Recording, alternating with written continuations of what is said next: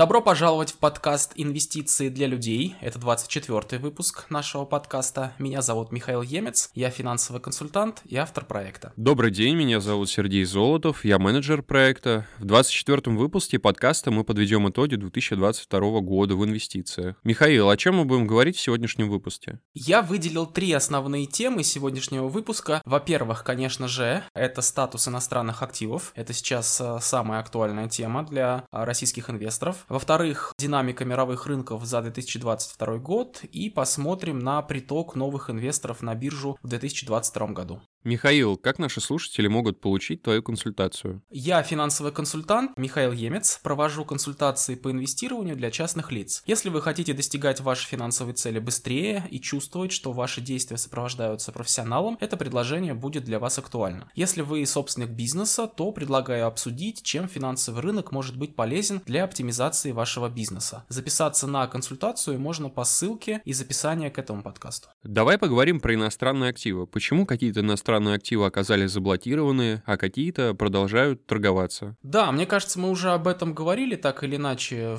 в наших э, выпусках в 2022 году. Давай еще раз тогда кратко предысторию. Когда вы покупаете какие-то ценные бумаги на бирже через э, брокера или в формате доверительного управления, купленные ценные бумаги учитываются в депозитарии. То есть это такая специальная система депозитарная, которая учитывает, кому какие ценные бумаги принадлежат, кто их собственник и так далее.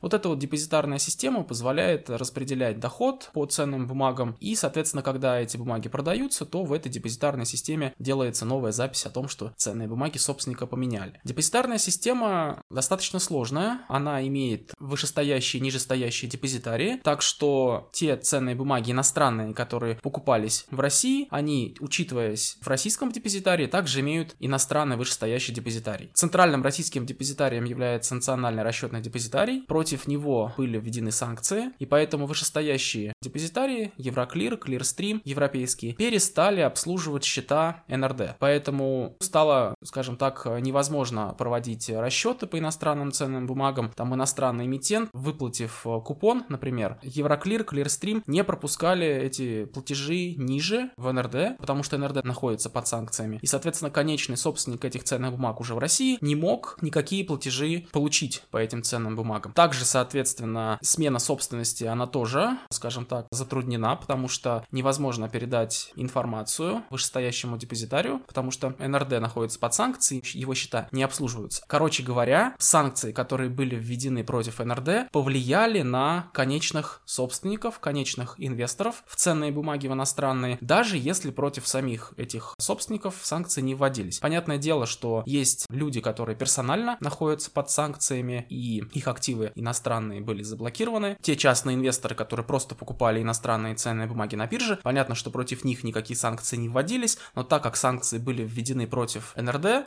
торги по этим ценным бумагам не проводятся. Ситуация, безусловно, неприятная, и вот э, сейчас, по состоянию на начало 2023 года, уже почти год прошел с тех пор, как счета НРД не обслуживаются, и вот за этот уже практически год ситуация так и не была решена. В европейском регулировании там предусмотрена возможность получить разрешение разрешение на перевод иностранных бумаг из а, санкционного НРД в другой несанкционный депозитарий. НРД такое разрешение получил, но за счет того, что там были очень короткие сроки на перевод ценных бумаг и там было очень много других ограничений, из-за этого НРД по сути не смог воспользоваться полученным разрешением. Теперь крупные брокеры, банки, управляющие компании также индивидуально обращались в европейские регуляторы для того, чтобы получить такое разрешение по своим клиентам и перевести иностранные ценные бумаги из санкционного НРД в другой депозитарий. То есть в чем здесь сейчас проблема? В цепочке учета ценных бумаг есть санкционные лица, центральный депозитарий российский, который находится под санкциями. И сейчас задача заключается в том, что все иностранные ценные бумаги оттуда нужно вывести в другой депозитарий. Но чтобы это сделать, нужно получить разрешение от вышестоящего депозитария, от европейских регуляторов, по сути, на такой перевод. На данный момент те обращения, которые подавали российские банки, брокеры, управляющие компании, пока что ответ на эти обращения не получен. Соответственно, иностранные ценные бумаги также учитываются в санкционном НРД, и, соответственно, также по ним операции с этими бумагами не проводятся, эти бумаги не торгуются. Вот поэтому и получается, что они оказываются как бы заблокированными или замороженными. Таким образом, я надеюсь, что в 2023 году ситуация будет решена. Те обращения, которые были поданы, они будут удовлетворены и будет получено разрешение на перевод иностранных ценных бумаг. Потому что, в общем-то, логика, логика простая.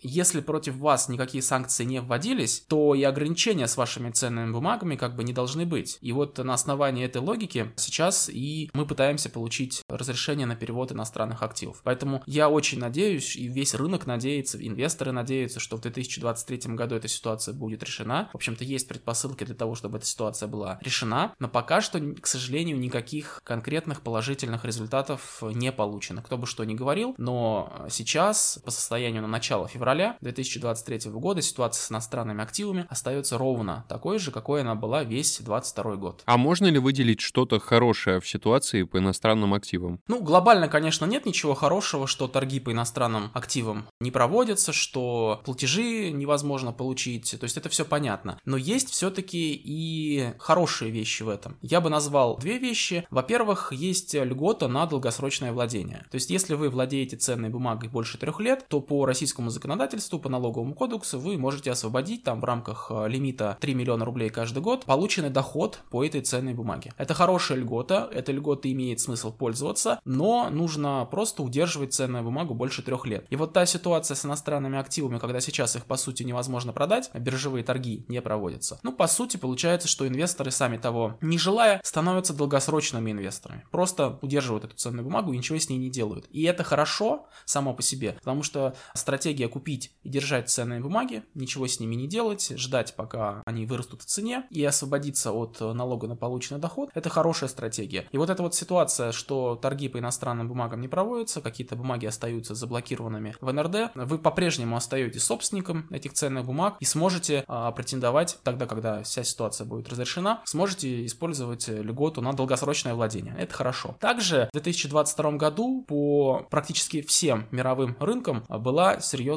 просадка. Особенно это было заметно по а, американскому рынку, особенно это было заметно по крупным, не очень крупным технологическим компаниям, которые могли потерять 50% своей капитализации и даже больше в течение 2022 года. И вот если бы ценные бумаги не были заблокированы, многие инвесторы захотели бы продать эти ценные бумаги, избавиться от них, соответственно, зафиксировать убыток по ним, и таким образом убыток был бы зафиксирован. Потом эти ценные бумаги, естественно, начали бы расти, и сейчас это уже видно, что американский рынок начал восстановление, и поэтому то, что иностранные активы были заблокированы, то, что нельзя было их продать, вот это вот на самом деле уберегло многих инвесторов от необдуманных э, импульсивных продаж в тот момент, когда казалось, что лучше продать и получить хоть что-нибудь, не дожидаясь, пока цена акции упадет еще ниже. Но тем не менее, долгосрочная стратегия, она всегда вознаграждает инвесторов, потому что в долгосрочной э, перспективе рынки всегда растут, и с акциями происходит точно так же. Поэтому то, что активы были заблокированы, это, в общем-то, защитило инвесторов от необдуманных, от импульсивных продаж. Михаил, а давай обсудим более подробную динамику мировых рынков. Наверное, можно было бы сделать отдельный выпуск подкаста про динамику мировых рынков в 2022 году. Я скажу только вот про одну такую интересную тенденцию, о том, что после 2020 года во всем мире, особенно это было заметно в Европе и США, повышена инфляция. Так как а, для борьбы с коронавирусом, стимулирования экономики, процентные ставки понижались, это привело к росту инфляции. В США, в Европе инфляция сейчас исторически очень высокая. Это последствия борьбы с кризисом 2020 года. И вот для того, чтобы сейчас уже эту инфляцию побороть, центральные банки Европы, Европейский центральный банк и Федеральная резервная система США начали процентные ставки повышать. Делали это довольно резко, заметно в течение 2022 года и сейчас, в 2023 году, продолжают повышение процентных ставок, как раз таки для того, чтобы инфляцию побороть, чтобы инфляция стала ниже. И вот это повышение процентных ставок, которое было и в Европе, и США, оно плохо повлияло на цены акций и облигаций. Это понятно. Когда процентные ставки повышаются, цены акций и облигаций всегда падают. Это как бы естественно, потому что деньги в экономике становятся дороже, не все компании могут себе позволить перекредитование, поэтому ухудшается финансовое положение многих компаний, поэтому цены их акций падают. Кроме того, повышение ключевой ставки повышает э, стоимость денег в экономике, и поэтому при оценке цены акций и облигаций ставка дисконтирования становится выше, будущие денежные потоки дисконтируются на более высокую ставку, и это приводит к тому, что сегодняшние цены активов становятся ниже. Поэтому то, что процентная ставка резко повышалась, в первую очередь в США и в Европе, это негативно влияло на цены активов. Поэтому и европейский, и американский рынок и по акциям, и по облигациям довольно заметно в 2022 году просел. Ну и понятное дело, если мы посмотрим на российский рынок, то по российскому рынку акций около минус 40%, по российскому рынку облигаций плюс в 2022 году, и это тоже важно, потому что даже несмотря на то, что в экономике происходило в 2022 году, инвесторы в облигации смогли заработать в 2022 году, и это важно. Акции, понятное дело, по году показали отрицательную динамику по российскому рынку. Переходим к теме притока частных инвесторов на биржу. Я слышал, что даже сейчас инвесторы активно приходят на фондовый рынок. Так ли это? Да, в январе 2023 года еще примерно 500 тысяч человек впервые открыли брокерский счет. Общее количество частных инвесторов на московской бирже превысило 23 миллиона человек. При этом за кризисный 22 год на биржу пришло 6 миллионов новых инвесторов. То есть в среднем по 500 тысяч человек каждый месяц приходило на биржу в 2022 году, несмотря, в общем-то, на то, что происходило на финансовом рынке. Понятное дело, что формальное открытие брокерского счета значит мало. То есть это само по себе еще не говорит ничего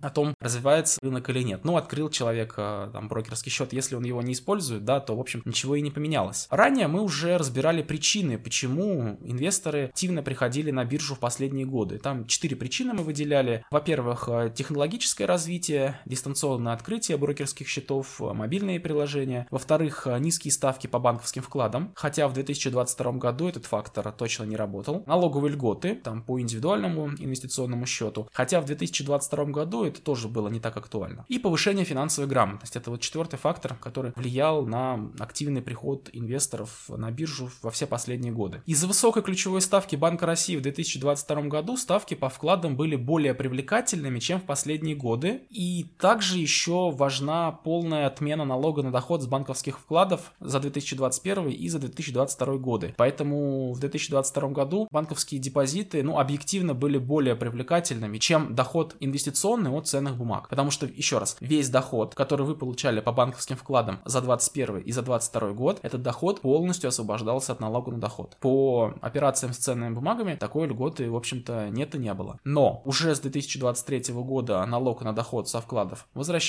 Мы потом поподробнее поговорим о том, как будет рассчитываться налог э, на доход со вкладов в 2023 году, но этот налог будет, поэтому депозиты в 2023 году, банковские вклады, стали менее привлекательными, чем они были раньше, и поэтому инвесторы опять будут вынуждены смотреть в сторону биржи, смотреть в сторону рынка ценных бумаг. И еще по поводу активного открытия брокерских счетов. Как я говорил, само по себе открытие брокерского счета, оно ничего не значит. Ну, нажал ты кнопку в приложении и все. Гораздо важнее количество активных инвесторов, которые реально совершают сделки с ценными бумагами. И вот по данным Мосбиржи, в 2022 году ежемесячно 2,2 миллиона человек совершали сделки на бирже, а в 2021 году таких было только 2,1 миллиона, то есть чуть пониже. То есть это хорошая тенденция, что растет не просто общее количество инвесторов, имеющих доступ на биржу, но еще и растет количество активных инвесторов, кто реально совершает сделки. Я считаю, что это очень позитивно, потому что даже несмотря на то, что в 2022 году в экономике происходило, даже несмотря на это, люди приходили на биржу, совершали здесь сделки и, самое главное, могли заработать. Те, кто пришел в 2022 году на биржу весной, скажем, в апреле, и инвестировали в облигации, могли заработать десятки процентов за 2022 год. Просто потому, что купили активы на просадке по низким ценам и заработали на восстановительном росте. Потенциал по российскому рынку акций еще сохраняется. Российский рынок акций далек от своих максимумов, и поэтому те инвесторы, новые инвесторы, инвесторы, которые будут приходить в 2023 году, они тоже будут покупать российский рынок по низким ценам. И поэтому смогут заработать на восстановительном росте. Это тоже хорошая новость. Михаил, напомни, как наши слушатели могут получить твою консультацию по вложению капитала? Это очень просто. Нужно оставить заявку по ссылке из описания к этому подкасту. Выпуск подошел к концу, а я напомню вам, что в 2022 году против НРД, Национального расчетного депозитария, ввели санкции, поэтому биржевые торги этими инструментами теперь не проводятся. Активы рано или поздно разблокируют, а вы сможете воспользоваться льготой на долгосрочное владение ценными бумагами. В целом, 2022 год был неудачным годом для всех основных мировых рынков. Но, несмотря на это, российский фондовый рынок привлек в кризисном 2022 году на биржу 6 миллионов человек. По данным Мосбиржи, в 2022 году ежемесячно 2,2 миллиона человек совершали сделки на бирже, что несколько больше, чем в 2021 году. А это позитив. Это был 24 выпуск нашего подкаста. Мы говорили про итоги 2022 года в инвестициях.